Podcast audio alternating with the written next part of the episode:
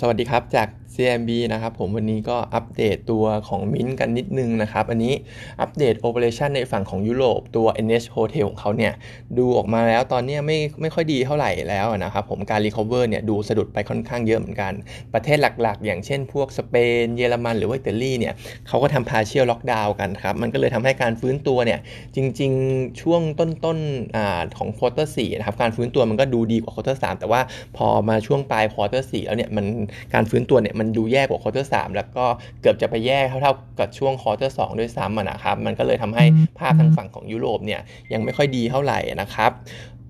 ตัวธุรกิจของเขาเองเนี่ยถ้าดูในภาพรวมของตัวมินนะครับผมมันก็จะมี concern อยู่เหมือนกัน เรื่องแรกคือเรื่องของ liquidity นะครับอันเนี้ย liquidity ที่เรามองไว้เนี่ยด้วยด้วย cash outflow ของเขาในปีนี้บวกกับ cash on hand ที่มินเขามีอยู่เนี่ยก็คิดว่ายังเพียงพอสำหรับที่จะ operate ไปได้ภายในปี 2021 นี้นะครับแต่ว่าพอเริ่มปีหน้าเนี่ยเริ่มของเรื่องเรื่องของ cash on hand เนี่ยจะเริ่มจะเริ่มขาดมือและ gearing ของเขาเนี่ยก็ค่อนข้างสูงด้วยการที่จะทำการกู้เพิ่มหรืออะไรเนี่ยก็ค่อนค่อนข้างยากนะครับอันนี้เองเนี่ยเขาก็จะมีการประชุม ผู้ถือผู้ถือหุ้นในช่วงของเดือนกุมภาเดือนหน้านี้เหมือนกันนะครับ เกี่ยวกับเรื่องของ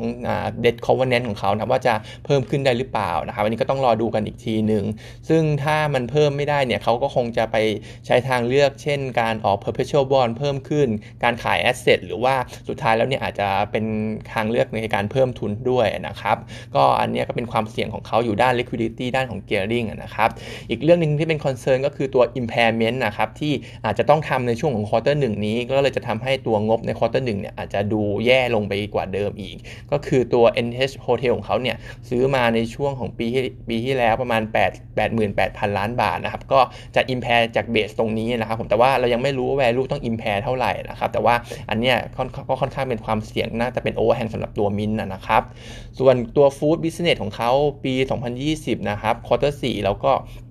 คิดว่าอาจจะมีการฟื้นตัวแต่ว่าทั้งปี 2020 เนี่ยโดยรวมๆแล้วเนี่ยคงยังเห็น loss อยู่เล็กๆสำหรับธุรกิจ food ของเขา แต่ว่า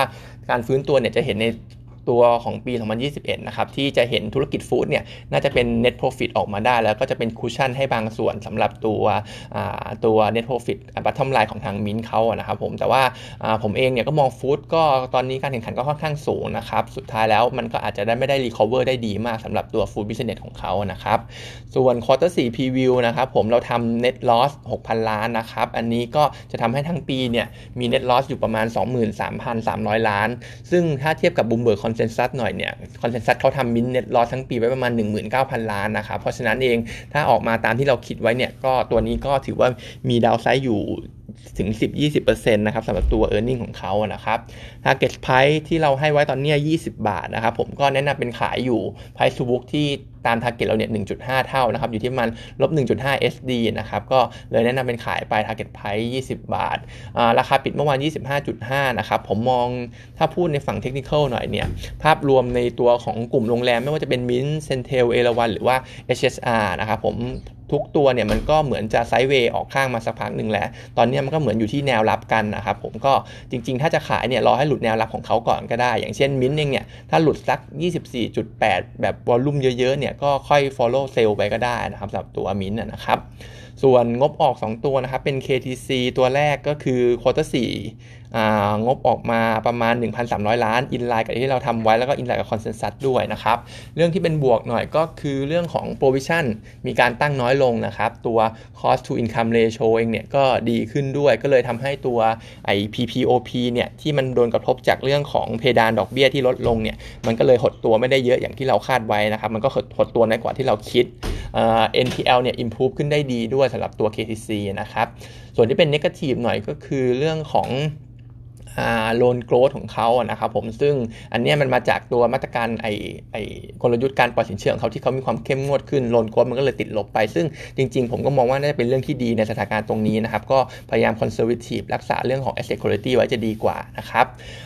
ด้วย valuation เองเนี่ยตัว KTC ตอนนี้ target price เราให้อยู่ที่ประมาณ 42 บาท ก็ปรับเพิ่มขึ้นมาจาก 33 บาทนะครับเพราะเรามีการปรับ EPS เพิ่มขึ้นจาก assumption เรื่องของ credit cost ในปีนี้ แล้วก็ปีต่อๆไปที่อาจจะลดลงนะครับเลยปรับ target price เพิ่มขึ้นมา แต่ว่าราคาปิดเมื่อวานเนี่ยก็ถือว่า over value ไปพอสมควรแล้วสำหรับ ATC นะครับแนะนำก็เลยแนะนำเป็นขายอยู่นะครับผมแล้วก็ถ้าดูชาร์ตเองเนี่ยก็ระยะสั้นเนี่ยมีแนวโน้มที่จะพักตัวมีแนวโน้มที่จะย่อลงมาเหมือนกันสำหรับตัว KTC นะครับ เพราะว่าถ้าไปดูเหมือน RSI เนี่ยก็ทำ divergence เหมือนกันนะครับ ส่วนอีกตัวที่งบออกเป็น KKP นะครับผมอันนี้ quarter 4เราออก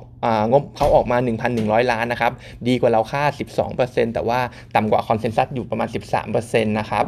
1,100 ล้านตรงนี้เนี่ยจริง ๆ แล้ว consensus ส่วนใหญ่เขาก็ทำเลขตรงนี้ไว้ จะมีแค่ประมาณเจ้า 2 เจ้าที่ทำไว้ค่อนข้างสูงประมาณ 1,600 ล้านนะครับ มันก็เลยทำให้ต่ำกว่า consensus ค่อนข้างเยอะแต่จริง ๆ แล้วเนี่ยผมว่าหลาย ๆ เจ้าเนี่ยก็ทำตัวเลขตรงนี้ไว้ โดยรวม ๆ ก็น่าจะ inline กันนะครับ เรื่องที่ออกมาและดูว่าจะเป็นภาพภาพรวมภาพในทิศทางเดียวกันกับทางอุตสาหกรรมแบงก์เนี่ยก็คือเรื่องของ credit cost ที่เขามีการตั้งสูงขึ้นด้วยเหมือนกับทิสโก้นะครับที่เขาก็ตั้งเผื่อเพื่อเผื่อเพื่อรองรับตัวสถานการณ์โควิด wave 2ตรงนี้ไว้นะครับก็เลยทำให้ตัว credit cost เนี่ยดูสูงขึ้นในช่วง quarter 4 นะครับก็ตัวแบงก์อื่นๆเนี่ยก็อาจจะทำตามเหมือนกันนะครับเรื่องที่เป็น concern หน่อยสำหรับตัว KKP เนี่ยก็คือเรื่องของตัว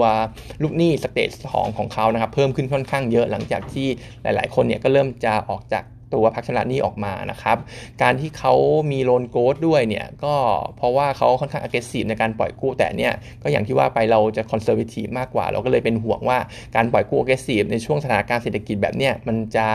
สุดท้ายเนี่ยมันจะเป็นความเสี่ยงให้กับพอร์ตตัวเอง หรือเปล่านะครับผมก็เลยจะกังวลเรื่อง asset quality ของเขาจาก 2 เรื่องที่ว่าไปทั้งทั้งลูกหนี้ stage 2 ที่เพิ่มขึ้น แล้วก็การปล่อยกู้ที่ยัง aggressive อยู่นะครับอีกความเสี่ยงหนึ่งก็คือเรื่องของตัวการขายรถมือ2ตัวทิ้งไปนะครับผมซึ่งช่วงที่ผ่านมาเนี่ยไอ้ตรงเนี้ยขาดทุนยังไม่เยอะเท่าไหร่เพราะว่ายอดขายรถราคารถมือสองเนี่ยไม่ได้ตกลงมากนะครับแต่ว่าพอเศรษฐกิจมันจะเริ่มดีขึ้นตรงเนี้ยราคาขายรถมือสองเนี่ยจะเริ่มจะเริ่มดรอปลงนะครับเขาก็จะทำให้ทาง KKP เนี่ยมีลอสจากตรงนี้มากขึ้นนะครับ ตรงนี้ตัวนี้เราให้เป็นโฮไว้อยู่ target price เนี่ย 47 บาท ซึ่ง target กับ recommendation เนี่ยอาจจะมีการปรับอีกทีนึงก็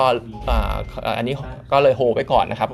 จะมันจะมีประชุมในวันศุกร์นี้นะครับ ผมก็จะมาปรับกันอีกทีนึงตัวในกลุ่มของแบงค์แบงค์แบงก์กลางแบงก์เล็กเนี่ยเราจะชอบตัวทิสโก้มากกว่านะครับ อย่างที่ว่าไปเมื่อวานว่าทิสโก้เนี่ย Accord Asset Quality เนี่ยค่อนข้างดีเสี่ยงน้อยกว่านะครับ วันนี้เท่านี้นะครับ